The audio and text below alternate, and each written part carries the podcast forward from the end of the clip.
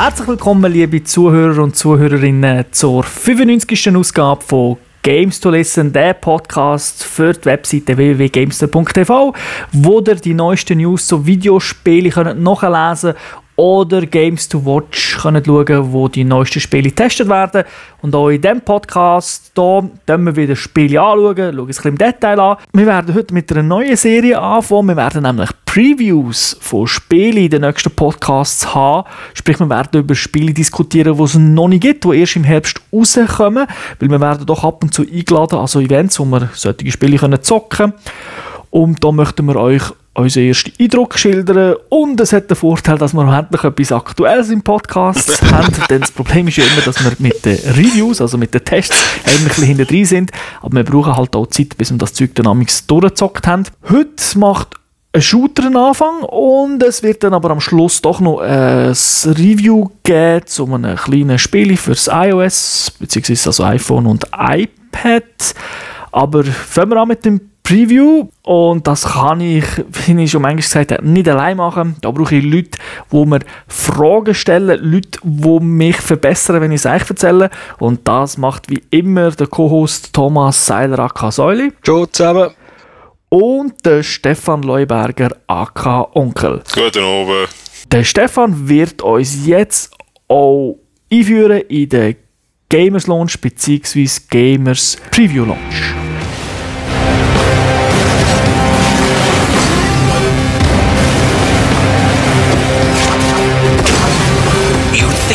Walk into our house. Take him to the kill room.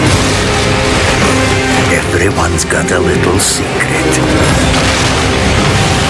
You must be one big little secret.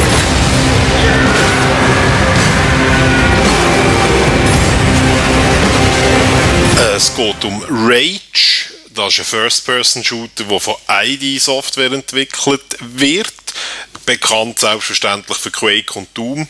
Äh, published bei Bethesda Softworks auf PC, PlayStation 3, Xbox 360 wird am 7. Oktober von dem Jahr 2011 released und ist für alle ab 18 freigegeben. Ja, Tom, gib uns mal einen kurzen Überblick über das Spiel. Du hast das dürfen Probe spielen. Ja, schon gerade eine Überraschung. Im Vergleich zu vielen anderen Spielen von ID Software hat das Game eine Story. Aber sie ist auch äh, jetzt nicht äh, so tiefgreifend, aber sie ist da. Und zwar, die Erde steht kurz vor der Apokalypse. Ein Meteorit rast auf die Erde zu. Die Menschheit hat nur noch wenige Jahre, Jahrzehnte Zeit, um sich irgendwie zu retten. Wie macht man das? Sie bauen so Cryo-Chambers, wo sie die schleusten Köpfe eingefrieren können, für den Fall, dass sie keine andere Lösung finden, den Asteroid aufzuhalten. Und wie es dann halt so ist, sie schaffen das nicht. Der Asteroid schlägt auf der Erde ein, dezimiert die Menschheit, aber eben, man hat vorher die schleusten Köpfe eingefroren, man hat sie unter der Erde gehabt. Und man übernimmt jetzt die Rolle von so einem, der eingefroren ist, denn irgendwie gibt es eine Fehlfunktion, man verwacht aus, der, aus dem Tiefschlaf sieht, dass die eigenen Kollegen, die sonst dort auch eingefroren sind, scheinbar schon alle tot sind. Und dann gehen wir raus aus dieser Kamera und landet dann in einer Welt, in einer postapokalyptischen Welt, wo sehr an Mad Max erinnert, also wüst die Leute, die dort sind, haben eine Mischung aus Indianern, aus Banditen, Cowboys. Also, das hat wirklich etwas, äh, wie man es halt so aus Filmen oder aus so postapokalyptischen Geschichten kennt. Es ist jetzt aber nicht so, dass irgendwie äh, das keine Sonne hat oder dass irgendwie immer grau ist, sondern es ist sehr, sehr, sehr farbenfroh und das ist ja schon ein grosser Unterschied gegenüber den anderen ID-Spielen.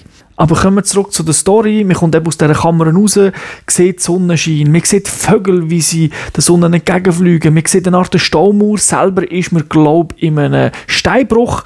Und wie so ist, man will natürlich dort so schnell wie möglich weg. Dann läuft man ein um und wird sofort angegriffen von einem Bandit.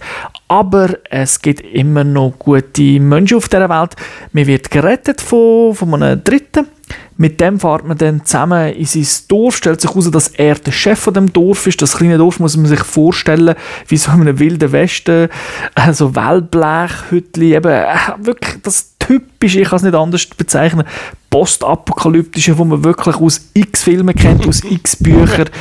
Das ist da cool umgesetzt. Ist das eine Cutscene gewesen, was jetzt du gerade erzählt hast, oder ist das alles schon mit Ingame-Grafik? Wie, wie ist das dargestellt? Äh, Mischung. Am Anfang ist Cutscene und dann aber nachher im Prinzip, also wenn man in dieser Kamera ist, dann ist schon in-game, also man tut dann auch die Steuerung auf und ab und so handeln. Du hast eins von meinen von meinen grossen Fragen schon beantwortet eigentlich, wie unterscheidet sich von anderen Titeln von ID Software.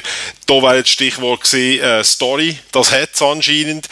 Anger ist, es sieht sehr open-worldig aus in diesen Trailern, die ich gesehen habe. Also wie, wie, wie, wie fühlt sich das an? Ich würde es nicht als klassisches Open-World-Spiel bezeichnen, obwohl am Anfang eine relativ grosse Map geladen wird. Es ist dann doch zu klein, um wirklich zu sagen, es ist Open-World. Man muss einfach ein riesiges Level anschauen. Man kann dort auch relativ coole Sachen machen. Also man hat ein Fahrzeug und man kann umfahren, man kommt Missionen vom Hagar über, der, der uns gerettet hat. Das ist eben, wie ich schon gesagt habe, der Chef vom Ganzen. Man kann aber auch mit den anderen Leuten in diesem Dörfli reden. Man lernt zum Beispiel die Tochter kennen, die zeigt einem dann, wie so eine Boomerang-Waffe funktioniert. Es hat einen Typ, der einem Sachen verkauft, da komme ich dann noch drauf. Es gibt einen Mechaniker, also äh, es ist dort schon etwas los und die geben einem auch Side-Missions, aber wie schon gesagt, Open World ist es nicht. Okay. Es tönt so ein bisschen wie eine Mischung aus Fallout und Borderlands. Das kann man sagen, wobei natürlich mehr Borderlands, würde ich sagen, weil Fallout dann doch äh, wirklich offener ist, weil bei, bei Rage läufst du eigentlich nicht um. Also, außer im Städtli. Sondern, äh, wenn du aus, aus dem Städtli gehst, fahrst du eigentlich um. Am Anfang hast du einfach so einen, so einen Quad und später ist dann ein Buggy. Du fährst auch relativ lange Strecken, die kannst du nicht abkürzen, also du fährst die halt. Und dann später hast du natürlich auch während der Fahrt passiert ein bisschen etwas, aber jetzt am Anfang ist es natürlich ähm, ja, eher ein bisschen öd, würde ich sagen. Ich habe jetzt die zwei Spiele erwähnt, weil das soll ja noch Rollenspielelemente drin haben im Rage. Genau. Und das ist eigentlich auch sehr überraschend, weil ja ID Software bekannt ist für Hardcore-Shooter. Das Rollenspielelement würde ich mal so erklären, es hat A, eben Missionen, die du annimmst. Also du, es passiert nicht einfach irgendetwas und jetzt musst du ballern, sondern du kommst eine Mission über. Du kannst gewisse Missionen auch ablehnen, Wobei das eigentlich dann nur Side-Missions sind. Also wenn du Hauptmissionen ablehnst, dann kannst du spielen natürlich nicht weiter. Also, es gibt auch ein Inventarsystem, das kannst du füllen mit irgendwelchen Gegenständen, die du findest. Die meisten kommst du natürlich über, indem dass du die Leichenfleder ist von den Typen, die du gekillt hast in den Ballermissionen. Aber auch dort in diesen Missionen findest du auch immer wieder einzelnen Müll, wo man liegt, wo du kannst einfach mitnehmen. Das kannst du dann bei einem Händler verkaufen, Geld machen oder dir anderes Zeug kaufen. Aber du kommst in Nebenmissionen auch sogenannte Blaupausen über. Also dort, wenn du die schaffst, lernst du eine Fähigkeit. Also da kannst du zum Beispiel Bandagen, um dich zu heilen, selber machen, musst du nicht mehr kaufen. Und das kannst du natürlich mit den Gegenständen, die du findest, kannst du das machen. Aber das Coole daran ist, du musst einfach das Menü aufrufen, dann zeigt er dir an, okay, du hast die Blaupause für Bandagen zu machen, da dazu brauchst du die und die Gegenstände und dann sagt er auch schon, ob du die hast. Und wenn du genug von denen hast, sagt er auch, drück einfach einen Knopf und dann hast du die Bandage. Also du musst nicht im Menü reingehen, umschauen, wie muss ich das machen. Oder auch wenn du etwas verkaufst, wird dir sofort angezeigt, das kannst du verkaufen, weil das ist eigentlich Müll. Und das Zeug, das du da hast, kannst du natürlich auch verkaufen, aber das kannst du auch selber benutzen.